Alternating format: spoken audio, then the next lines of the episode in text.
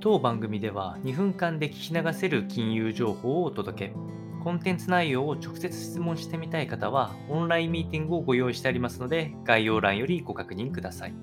本日のテーマは、円の強気派、身動き取れず、国内投資家の外債購入が高水準になっているというお話となります。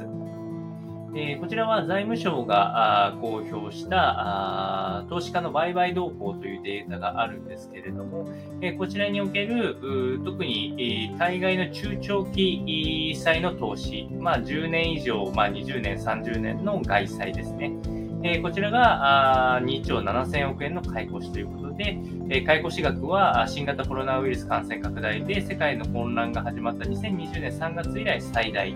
過去10年の週平均の20倍に達するぐらい、え外債投資が大きく増えております。で、えっと、実際、え国内投資家が外債を購入する際、え為替のリスクをヘッジする、為替も合わせて買う、えヘッジ付き外債というのがあるんですが、現在、えっと、ヘッジコストが非常に厳しさが高いので、え外債をヘッジなしで購入した可能性が非常に高いと考えられます。で2月に入ってからの資金流出というのは月間でも過去最大のペースであって、えー、これは